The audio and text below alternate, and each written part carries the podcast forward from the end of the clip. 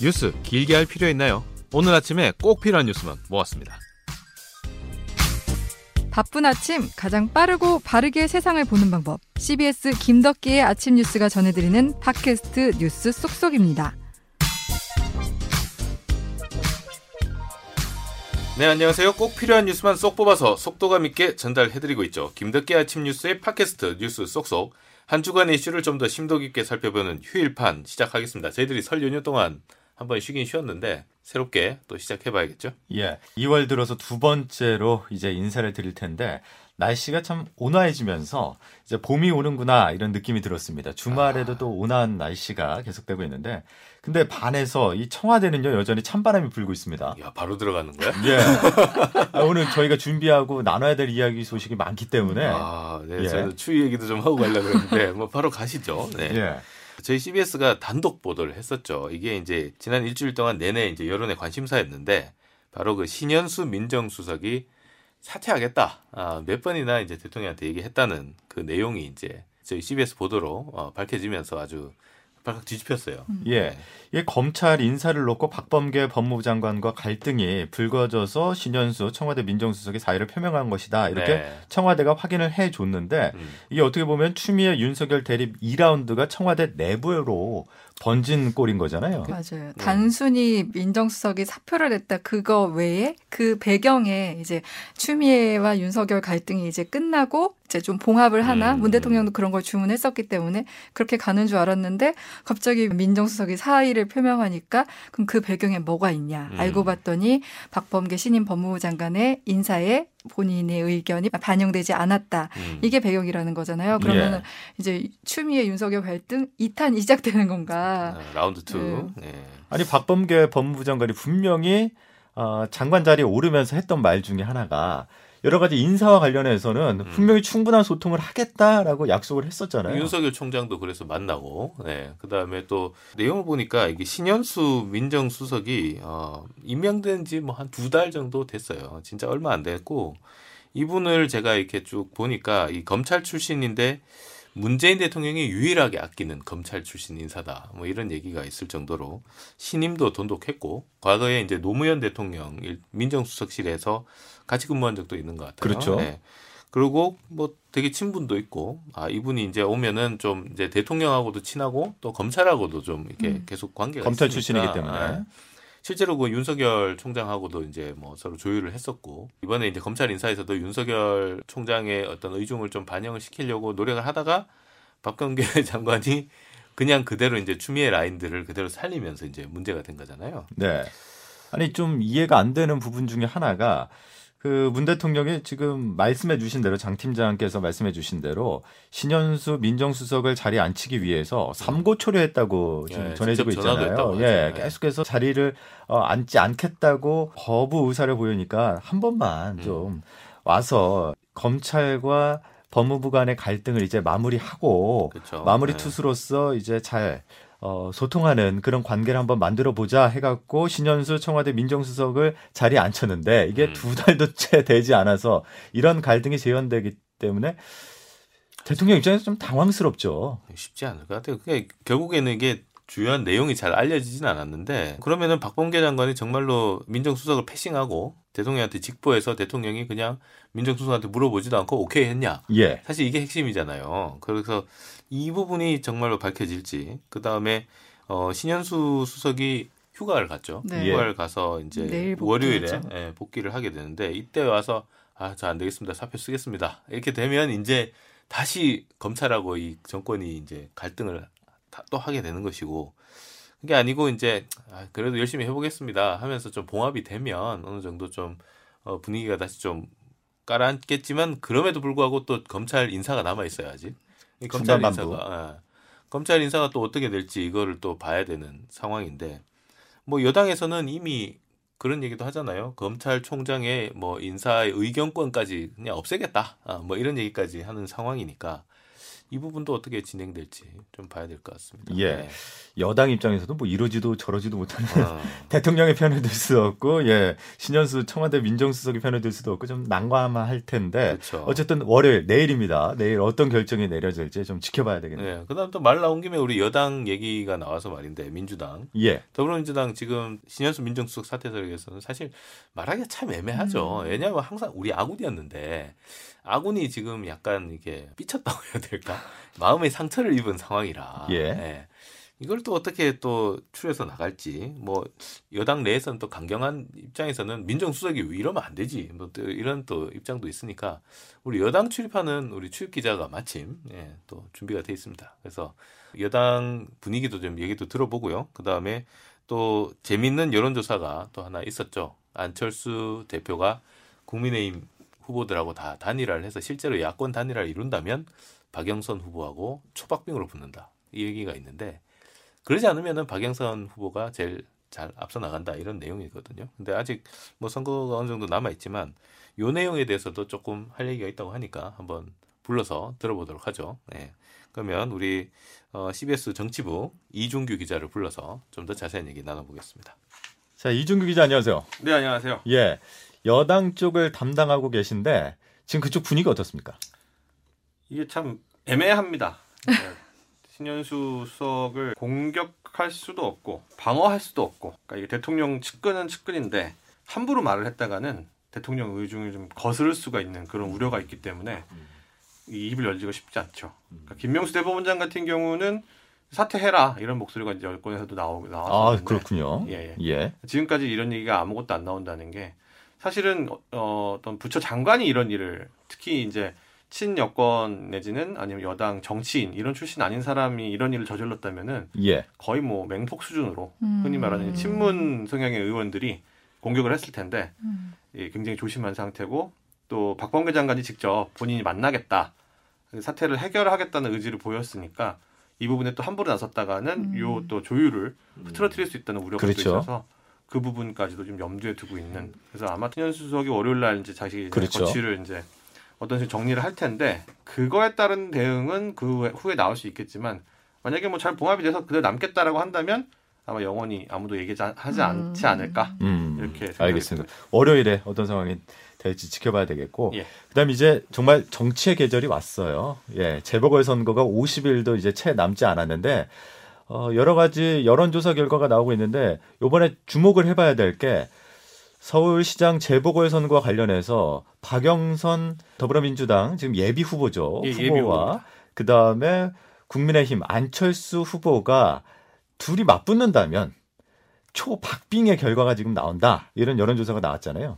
네, 여론조사가 이제 사실은 뭐 서울시장 선거 국면이 지난해 연말 정도부터 시작이 됐기 때문에 그때부터 이런 여러 가지 여론조사가 나왔는데 지금은 후보군 예비 후보군이 일단 압축이 됐죠. 지금 나와 있는 후보만 가지고 이제 돌리는 여론조사들은 최근에 이제 나오기 시작을 한 건데 예.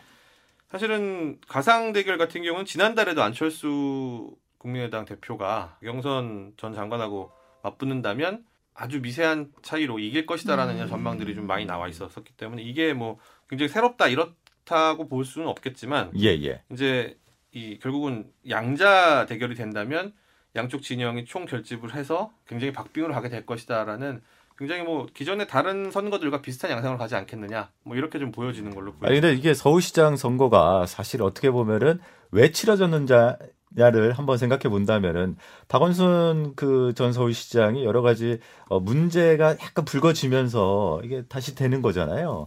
그렇기 때문에 여당 입장에서 좀 불리할 거로 예상이 됐었는데 지금 결과는 그렇지 않을 수 있다는 거잖아요. 이게 그 전략적인 측면으로 좀 살펴봐야 될 볼 필요가 있는데요. 예. 박영선 예비 후보 같은 경우는 여성 시장의 필요성, 첫 여성 시장이 필요하다라고 하면서 이제 엄마 리더십 이런 걸 얘기하면서 음. 좀 정서적으로 호소를 하고 있는데 굉장히 재밌는 게 그 박원순 전 시장과 관련한 내용을 거의 얘기하지 하지 않고 있습니다. 그렇죠. 그 부분의 프레임을 안으로 들어가게 되면 불리하다는 걸 알기 때문에 예. 그래서 이제 후보 토론회에서도 그리고 정책 발표에 있어서도 아직까지 여성 정책을 발표하지 않았어요 공약을. 아. 예, 그러니까 사실은 그걸 가장 먼저 내도 이상하지가 않은데 포지션상 그러니까 이 부분에 대해서 최대한 언급을 자제하는 게 좋겠다라는 전략을 짜서 지금 아시겠지만 그 수직 정원, 네, 음. 여의도를 비롯해서 어, 21개 만, 만들겠다고 하는 그 수직 정원 이런 부분들을 오히려 화제를 돋보이게 함으로써 예, 예. 그런 부분들은 이제 쏙 들어가게 해서 음. 자신의 어떤 그 지지층들에게 어떤 성비 이런 게 자신의 이미지와 겹쳐지지 않게끔 하는 굉장히 좀 어떻게 보면 선거적으로는 현명한 전략이다. 어. 그래서 사람들이 이제 지지층이 그 박원순 시장 사건에 대한 트라우마에서 좀 벗어날 수 있게끔 해주는 그런 역할을 좀 하고 있고. 아니 그 여권은 그런 분위기인데 야권은 그럼 단일화는 어떻게 되고 있는 거예요 지금? 말씀하신 대로 이제 안철수 대표 그다음에 국민의힘 후보가 남아 있는데 사실은 이제 보수의 이제 그 제 첫 번째 진영이 국민의힘이기 때문에 국민의힘 후보가 누가 되느냐 이 관심이 그렇죠. 가야 정상인데 음. 이번 선거는 정말 국민의힘으로서는 좀 망한 선거가 되지 않겠냐라는 우려가 좀 나오고 있는 부분이 이 부분입니다.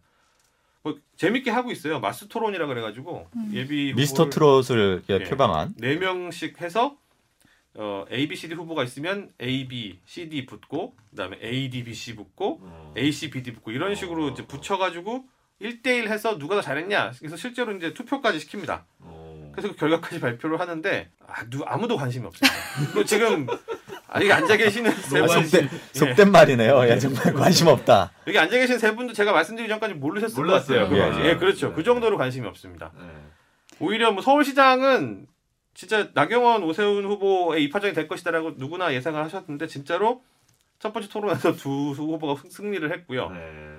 그리고 심지어 뭐 오세훈 후보랑 이제 조은희 후보는 뭐 서로 이제 공격할 지점이 별로 없다 보니까 칭찬만 주고 네, 덕담만 한참 하다가 끝나고 그럼 그게 무슨 토론회가 되겠습니까? 네, 네. 오히려 부산시장 토론회가 관심을 받을 정도로 예. 박형준 후보가 이제 지금 여론조사나 이런 부분에서 굉장히 1등을 하다 보니까 이제 이현주 후보가 이걸 좀 만회해 보려고 튀는 분들이 좀 있죠. 이현주 예. 후보도 그렇고. 예. 아주 좀 심각했습니다. 그러니까 예. 박형준 후보의 보좌진 실명을 공개하면서 예, 예. 그 사람이 옛날에 비리 저지르지 않았냐. 아. 그러니까 박형준 후보가 이제 아시다시피 뭐, 뭐 여러 방송에도 나오면서 좀 약간 이미지 관리를 잘 하신 편인데도 예. 너무 대노한 게 보일 정도로 어. 화를 막 내면서 그렇게 하면 안 된다고 이렇다 보니까 관심이 더 없어지는 거죠. 네. 토론의 수준이 저게 뭐냐. 음. 그래서 이제 국민의힘 예비 후보가 누가 될지는 아무도 관심이 없고 아까 이제 저희가 얘기했던 이 여론조사처럼 과연 안철수 후보랑 누가 붙을 것이냐 음. 뭐, 뭐 이런 것만 더 관심이 가는. 아니 근데 보수를 가장 대표하는 게 지금 현재로 봐서는 국민의 힘일 텐데 어 만약에 안철수 후보가 서울시장 후보로 단일화가 된다면은 참 그 입장에서 자존심 구기는 것뿐만 아니라 여러 가지 의미가 많이 함축되어 있을 것 같아요. 이게 두 진영 다 사활이 걸린 문제인 게 예. 안철수 후보는 서울시장에 안 나가겠다. 결국 대선을 준비하겠다라고 그렇죠. 해서 실제로 대선 후보였기도 했고요. 체급을 낮춰가면서 말을 번복해가면서까지 나온 상황이기 때문에 본인이 여기서 이제 밀리게 되면 아무것도 안 되는 거고요. 더 이상 예, 예. 물러날 자리가 없는 그렇죠. 거죠. 뭐 서울시장 안 됐으니 이제 뭐 구청장 하겠다 이럴 수는 없지 않겠습니까? 예. 노원 뭐 출신이 노원구청장 이런 건 뭐 절대 말이 안 되는 거고 반대로 국민의힘 입장도 마찬가지인 게 수권 정당이라고 하는 건 결국 정권을 잡을 수 있는 능력이 있느냐 없느냐의 문제인 건데 국무총리급인 서울시장 선거에 후보도 못 낸다? 음. 이건 그냥 쉽게 말하면 당 문 닫아야죠. 그쵸. 그러니까 서로가 내가 못 올라가면 죽는 이런 입장이다 보니까 야. 정말 첨예한 대립이 있을 수밖에 없고 예, 예. 그래서 이제 룰 가지고 싸우고 뭐 단일화 한이 많이 싸우고 뭐 들어와서 문 열어줘라 들어가겠다 뭐 이렇게 얘기했다 그것도 안 되니까 그럼 삼지대 먼저 하고 할 테니 그때 열어줘라 또 그거는 또 긍정적으로 검토가 되고 아니 그러면은 이게 예. 단일화가 된다 해도 양측에서 한쪽을 많이 밀어줄까요? 예, 김종인 비대위원장이 지금 변수인데요. 예, 예. 안철수 대표를 굉장히 싫어합니다. 음. 그러니까 우리가 다 알고 있는 예, 사실이죠. 네, 눈에 보일 정도로 싫어해요. 무슨 말만 하면 다 싫어해요. 예를 들면 안철수 대표 같은 경우는 자기가 살아보겠다고 어떤 전략을 취했냐면 연정이라는 걸 들고 나왔어요. 네. 예. 그러니까 지방정부 연정이라는 게 대개는 이런 정도입니다. 그러니까 지금 대구나 이런 데서도 이루어지고 있는데 예, 예.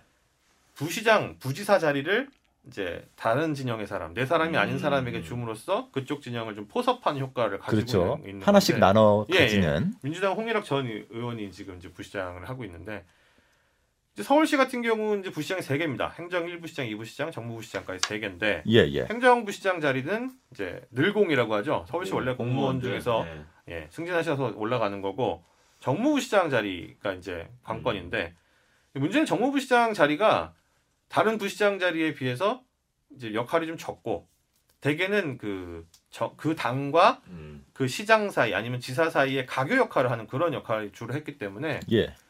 그 당이 원하는 후 사람 그리고 그 지자체장이 원하는 사람의 교집합이 되는 그런 사람들 중에서 한 명을 안 치는 약간 그런 모양새였거든요. 그러다 보니까 누군가가 서울시 정무부 시장으로 갔다라고 하면 아 이 사람은 당에서도 인정을 받았지만 현직 시장이 음. 좀 도와주려고 하거나 아니면 좀 보온을 해주려고 하는 그런 게 있구나 이 정도로 인식되는 자리라서 예.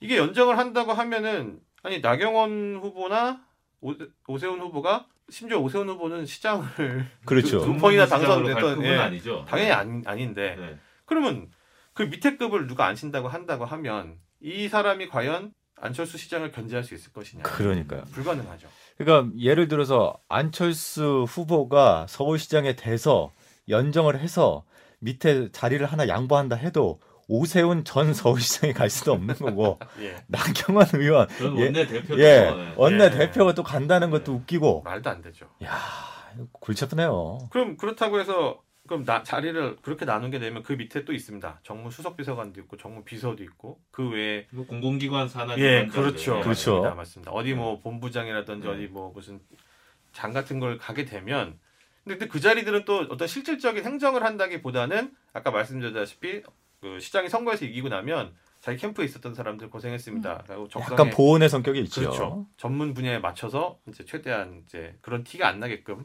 자리를 챙겨주는 그런 거에 가까운데 그렇게 한들 의미가 없는 거죠. 그러다 보니 이제 이런 부분까지 알고 있으니까 김종인 비대위원장이 아 연정이라나 처음 들어본다. 무슨 무슨 연정이냐 지방 정부에. 네. 그래서 그 부분도 이제 말이 되는 부분이어서 이게 과연 연정을 제시하는 게 효과가 있을 것이냐 의문이 들지만 또 한 가지 문제는 예, 예. 나경원 후보와 오세훈 후보는 그것을 찬성했습니다. 어. 설 연휴 동안에 이제 그 부분 긍정적으로 검토하겠다 이렇게 말을 해서 그러니까 후보들끼리는 공감대 형성이 된 거예요. 근데 당과는 또 생각이 예, 다른 거고. 당 대표이죠 비대위원장이니까 당 대표는 또 그거에 반대하고. 음. 그러니까 이게 과연 국민의힘 후보가 됐을 때 그 부분을 뚫고서라도 안철수 후보와 손을 잡음으로써 뭔가 좀 잘 해볼 수 있을 것이냐 근데 문제는 아까 말씀드렸다시피 여론조사에서 이 두 후보가 안철수 대표에 비해서 지지율이 벌써 10% 맞아요. 이상 차이가 나기 때문에 예. 지금과 같은 판세가 변하려면 굉장히 큰 어떤 안철수 대표에게 타격을 입히는 그런 음. 뭐 과거가 폭로가 된다든지 이런 정도 수준이 아닌 이상에 이제 뒤집기 어렵다 보니까 이래서 사실은 이제 국민의힘이 굉장히 어려운 선거가 될 수 있다. 근데 이제 이 보궐선거잖아요. 이게 예. 그러니까 다 같이 치러진 선거가 아니고 이게 보궐선거기 때문에 휴일이 아니에요. 그러니까 투표율이 되게 큰 영향을 줄 거거든요. 아, 네. 그러니까 오전 6시부터 오후 8시까지 물론 사전 투표가 있긴 하지만 얼마나 적극적으로 참여하는가도 관건이에요. 음. 근데 만약에 안철수 안철수 대표가 후보가 됐다? 그러면 이런 경우는 조직이 되게 중요하거든요. 그러니까 각 지역의 조직이 그렇죠. 엄청 열심히 활동을 해야지 네. 누가 이기냐가 결정되는 건데 만약 안철수 대표가 야당의 후보가 됐을 때 국민의힘에서 그 조직들이 다 활동을 할 것인가 음. 그거에 대해서는 좀 의문점이 드는 거죠. 민주당 같은 경우는 박영선 후보는 우리 사람이니까 되게 적극적으로 그렇죠, 활동을 그렇죠. 할 거란 말이에요. 그런 면에서 볼 때는 만약에 안철수 대표로 단일화 된다 해도 실제 결과에서 누가 이길지 그거 결과는 그러니까 지금 여론조사 결과는 다르게 음. 어떻게 될지 모르는 상황도 예, 우리가 고려해야 될 거예요. 예. 예. 저도 이 부분에 굉장히 동의하는 바입니다. 역시 그 전 여당 출입 기자 출신답게 아, 예. 날카로운 분석이 좀 있어요. 예, 예. 예. 그러니까 예. 여권 심판론이 우세한 상황에서도 이런 선거가 치러지는 상황에서도 상황이 쉽지 않을 것이다. 이런 여러 가지 그 이유들이 나오고 또 정의당 같은 경우에는 이번에 후보를 내지 않기로 했기 때문에 예 더불어민주당 입장에서는 또 불리한 건 전혀 없는 상황이고 그 단일화도 포인트 중에 하나입니다. 그러니까 아까 말씀하셨던 것처럼 각 핵심 각 당의 핵심 지지층이 얼마만큼 투표장으로 나오느냐의 이런 문제인데 예 이제 친문 국내에서는 뭐 가장 지금 현재적으로 조직적으로 앞서 있다는 평가를 받고 있는 친문 세력이 박영선 후보를 잘 투표를 해줄 것이냐 음. 이 부분도 사실은 이제 관건인 게 지금 캠프들마다 아직도 좀 전쟁 좀 하고 있습니다. 어. 그러니까 문 대통령과의 관계 설정에 있어서 뭐 우상호 후보나 박영선 후보나 박영선 후보는 물론 장관을 지내긴 했지만 예, 예. 핵심 이너서클이다 이런 평가를 받지 못했었거든요. 예. 그래서 친문들에게 어떤 선택을 잘 받을 수 있을 것이냐에 대한 두려움이 계속 남아 있는 상태고 그러다 보니 이제 일반 선거처럼 휴일에 치러지는 경우에는 에이, 그래도 뭐 민주당 찍으러 가자 노, 는 날이니까 이렇게 잠깐 갔다가 오실 수 있는 분들도 음. 안 나가실 가능성이 좀 있, 고 국민의힘 같은 경우는 아까 말씀하신 것처럼 더 심각하죠. 야 우리가 안철수 찍으러 가야겠어? 음. 음. 라고 생각하시는 분들이 있으면은 그분들이 더욱더 투표장으로 안 나오실 테고 음. 그러니까 이게 어떤 득점의 요소보다는 실점을 줄이는 이런 참 약간 어떻게 후보들 예. 입장에서 비참한 선거가 되고 있는 그런 모양새입니다. 예, 그 김태년 원내대표가 마이크 꺼진 줄 모르고 아 이거 또 부산 한번 또 내려가야 되겠네 허참 뭐 이런 말을 했었잖아요. 예, 예, 예. 지금 부산 그쪽 뭐 어떻게 되는 겁니까? 이게 말씀하신 부분이 어떤 부분하고 연결이 되냐면 아까 예. 후보들이 득점하지 못한다고 말씀드렸지 않습니까? 그 득점을 누가 하고 있냐면 당들이 하고 있습니다. 음. 아. 민주당 같은 경우는 직접 나서서 MB 정권 때 있었던 국정원 불법 사찰, 그 다음에 가덕도 신공항 이런 거를 내세움으로써 후보들이 이제 득점하지 못한 부분들을 오히려 만회해주는. 예, 예. 국민의힘도 마찬가지죠. 김용수 대법원장 사태 이거 이거랑 그다음에 불법 사찰도 전체 정권 다 같이 하자. 아니 어느 정권에서만 국정원이 그런 일을 했을 리가 있겠느냐. 음, 음, 음. 과거로 갈수록 점점점 국정원의 흑역사가 많을 텐데 그럼 뭐 YS 정권 뭐까지 갈 필요는 없고 DJ도 하지 않은 예, DJ부터 해서 네. 쭉 하자. 왜냐하면 그 사이에 아시다시피 민주당 정권이 두 번, 예. 그다음에 새누리당 한나라당 정권이 두 번, 다시 이제 또 민주당 정권이 그렇죠. 됐기 때문에 그렇게 해야 좀 밸런스가 맞는 측면이 있거든요. 근데 그 결과 공개는 투표 그러니까 선거 후에 하자는 거잖아요. 근데 이게 또이 박지원 국정원장의 정치력, 예, 정치 구단이라고 그분이 왜 불리는지 좀 알 수 있는 템. 국정원장. 예. 예. 이 문제가 이전에 없었을 리가 없거든요. 국정원장이 얼마든지 약간 창의적인 아이디어만 발휘하면 그걸 장악할 수가 있고 이제 공개할 수 하는지 뭐 활용할 수가 있는데 이전 국정원장들은 이제 그런 정치인 출신들이 가서 이제 막 하는 그런 최근에는 이제 별로 없었는데 가자마자 또 이렇게 많이 공부를 하신 것 같습니다. 음. 굉장히 좀 기발하죠. 알겠습니다. 그래서 부산 같은 경우도 이제 그런 부분에 있어서 민주당이 어떻게든 지금 뭐 김영춘 후보나 다른 여권 부산시장 후보가 뭘 하고 있다 화제가 되는 거 최근에 들으신 적 없으시죠? 예. 예. 그러니까 여당이 이제 득점을 해야 되는 거죠. 내려가서 저희 신공항 합니다. 도와주십시오. 힘 있는 여당 시장 있어야 되지 않겠습니까? 요거 하나 가지고 이제 쉽게 말하면 득표를 하는 건데 음. 거기서 그 발언을 한 게 아, 또 가야 돼. 이런 식으로 이제 인식이 될까봐 두려워서 그게 아니고 저희들이 가서 제대로 좀 더 추진을 하겠다라는 어떤 의지를 표현한 것이다라고 이제 변명, 해명보다는 변명에 가깝죠. 하긴 했는데 뭐 그 목소리를 들으신 분들은 다 아실 겁니다. 네. 분위기가 나쁘진 않다는 얘기죠 민주당한테. 그게 또. 그렇죠. 그렇게 신경을 쓰고 있다는 것 자체가 네. 아니 그 만약에 그 상황에서 그렇게 말을 하지 않고 아 부산 진짜 왜 이래? 라고 말했으면 음. 정말 큰 일이 나는 건데 아, 또 가야 하나 보다라는 어떤 또 그런 긍정적인 의미도 있었기 때문에 음. 아주 나쁜 건 또 아닐 수도 있다.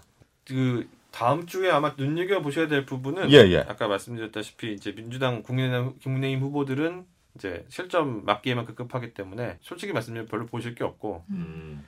이번 주에도 가장 핫했죠. 그러니까 금태섭 무소속 후보와 이제 붙었던 안철수 후보가 거기도 마찬가지입니다. 득점이 아니라 실점을 얼마나 최소화하느냐. 음. 음. 요거를 좀 눈여겨보실 필요가 있다라고 저는 말씀을 좀 드리고 싶습니다. 음. 1차 토론에서 예상했던 대로 안철수 후보는 이제 본인의 어떤 비전 이런 걸 좀 얘기하고 싶었는데 금태섭 후보가 당연히 그걸 그렇죠. 가만히 두고 볼 리가 없죠. 심지어 금태섭 후보는 안철수 대표를 옛날에 모셨던 그렇지, 너무 잘 알고 있죠. 네. 그래서 17년 대선 때 있었던 일까지 드러, 드러내면서 아니 왜 서울시장 안 나오겠다고 했다가 나오냐. 그거 당신 분명히 여당 후보들한테 공약 당할 거다. 라면서 자기 공약을 한 거죠. 뭐 이런 식으로 공격을 하는데 이제 그런 부분들에 대해서 안철수 대표가 좀 침착하게 잘 막아내면서 당신은 중량감에 있어서 아직은 나한테 안 된다. 이런 이미지를 확실하게 심어준다면 음. 무난하게 경선을 압도적으로 이기고 그 힘을 바탕으로 이제 국민의힘과 또 2차 경선을 해야 되는데 만약에 스크래치가 좀 심하게 나면 그러니까요. 네. 그 축구에서도 보면은 대진표 짜여졌을 때 상대 팀이 저 팀이 올라오긴 올라오더라도 승부차기 그러니까 연장전에 승부차기 가갖고 올라오면은 상대하기가 좀 쉽잖아요. 네, 체력이 맞습니다. 많이 따, 떨어져 있으니까. 네. 근데 안 대표의 늘 단점은 처음에는 확 치고 올라가요. 그 올라가는 건 되게 빠르게 올라가는데 잘 내려오더라고요. 마음 약한 좀 그런 느낌 많이 주잖아요. 지난 대선을 기억하시는 분들 많이 있으실 텐데 네, 네. 안 대표는 전형적인 모범생입니다. 네. 공부 열심히 해와요. 뭐 열심히 해서 공약도 열심히 준비하고 잘 외워옵니다. 네. 근데 홍준표 전 대표 같은 예측을 할 수 없는 질문들을 네. 막 하죠. 감각적인 질문이 네. 나오죠. 즉흥적으로. 네. 초딩이냐 뭐 이런 거 본인이 그 상승 흥분을 하게 되면 페이스에 말려 들어가는 그런 게 그렇죠. 있어서 네, 사실 지난 선거도 제가 MB 아바타입니까라는 말을 안 대표 본인이 해가지고 선거를 그렇죠. 마쳤지 않습니까? 이제 그렇지 않으려고 노력을 하는데 그 화면으로 보신 분들은 아시겠지만 안 대표가 금태섭 후보랑 이제 토론을 할 때 얼굴 표정이 굉장히 무서웠거든요. 울그락불그락. 예, 예. 그게 아 말로 실수하지 않기 위해서 그걸 참아내는 건가? 아. 아니면 다음에 어떤 공격수를 준비하고 있는 마음인 건가 모르겠는데 어느 쪽이든 결국 키는 안 대표가 실점을 얼마만큼 최소화하느냐, 음. 아까 말씀하신 대로 체력을 얼마만큼 비축할 수 있느냐 이게 관건이 될 것 같습니다. 예, 여기까지 우리 정치부 이준규 기자였습니다. 너무 오늘 말씀 잘 들었습니다. 고맙습니다. 이준규 기자였습니다. 아 근데 진짜 정리를 잘해주네요. 네, 네, 네. 네. 서울시장 선거 다 이해됐어 나. 예. 네. 좀 반성했어요. 뭐, 어, 어, 내가 이렇게 판세인지 어, 예. 이렇게 관심이 없었구나 얘기를 듣다가 아, 이런 아, 이런 일들이 있었구나 이런 생각이 들면서 네. 아 이제는 좀 관심을 가져야겠다. 네. 아, 근데 안철수 대표가 얼마만큼의 진짜 선방을 해줄 건가 그게 좀 관심 같긴 한데 지금의 기세를 얼마나 끌고 갈 수 있을지 네. 그걸 봐야 될 것 같아요. 저는 우리 그 나중에 계속 말씀 말씀드리겠지만 애청자분들 그 투표권이 있는 분들은 꼭 명심하셔야 될 게 여러 가지 지금 공약들이 많이 나오고 있는데 잊지 말아야 될 게 이번 선거 길어야 임기가 1년입니다. 음. 네, 과연 이 사람들이 1년 안에 여러 공약들 다 지킬 수 있을까 이 부분에 잘 점검하셔야 될것 그러니까 같아요. 나는 연임 된다 이렇게 보고 이제 하는 거겠죠. 그리고 또 한 가지 조금 이제 우려되는 부분이 그 경선 과정에서 보면 이제 그 정책이나 지금 현재 서울 얼마나 지금 답답합니까? 부동산 문제 지금 꽉 막혀가지고 어떻게 풀어야 될지 모르고 집값은 그렇죠. 계속 오르죠. 교육 문제도 있죠. 네. 그 지금 사람들이 전부 다 집값 때문에 지금 난리잖아요. 있는 사람도 불안하고 없는 사람은 진짜 절망이고 그런 상황에서 이 부동산은 어떻게 풀 거냐 이런 정책적인 부분에 대한 얘기들도 좀 많이 있어야 될 텐데 지금 전부 다 서로 막 아까 얘기했지만 실점하지 않으려고 노력하다 보니까 오히려 이제 실점을 시키려고 막 비방전 이런 것들이 많이 되는데 그러다 보면은 이게 너무 또 네거티브로만 가는 거 아닐까 그런 것도 걱정이에요. 예. 예. 그래서 저희들은 뭐 변함없이 다음 주에도 애청자 여러분 찾아갑니다. 그리고 뭐 여러 가지 이제 시도들을 좀 고민을 하고 있는데요. 저희들 어떻게 또 바뀔지 또 항상 응원해 주시고 관심 가져 주시면 감사하겠습니다. 그러면 애청자 여러분 다음 주에도 다 같이 만나요. 만나요.